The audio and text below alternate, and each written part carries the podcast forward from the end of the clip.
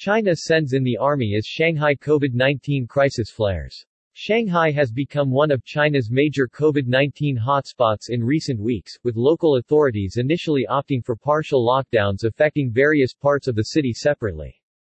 However, as the initial containment measures did not appear to halt the spread of the coronavirus, Shanghai last Monday introduced a two-stage lockdown, which has since been expanded to effectively confine most residents to their homes. On Sunday, Shanghai residents were told to self-test and report any positive results, with nucleic acid tests planned for Monday all across the city.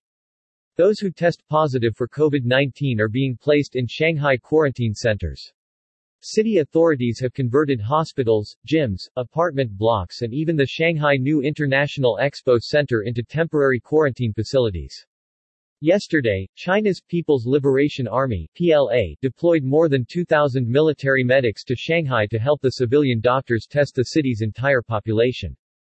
The military medics deployment comes after over 10,000 medical professionals from two adjacent provinces and Beijing who have recently also arrived in Shanghai. The deployment is described as the country's largest public health response since the first ever documented COVID-19 outbreak in the city of Wuhan in late 2019. Back then, more than 4,000 military medics were called in. The city authorities in Shanghai have set the ambitious goal of conducting throat swabs on all 26 million residents of China's largest city and major financial hub.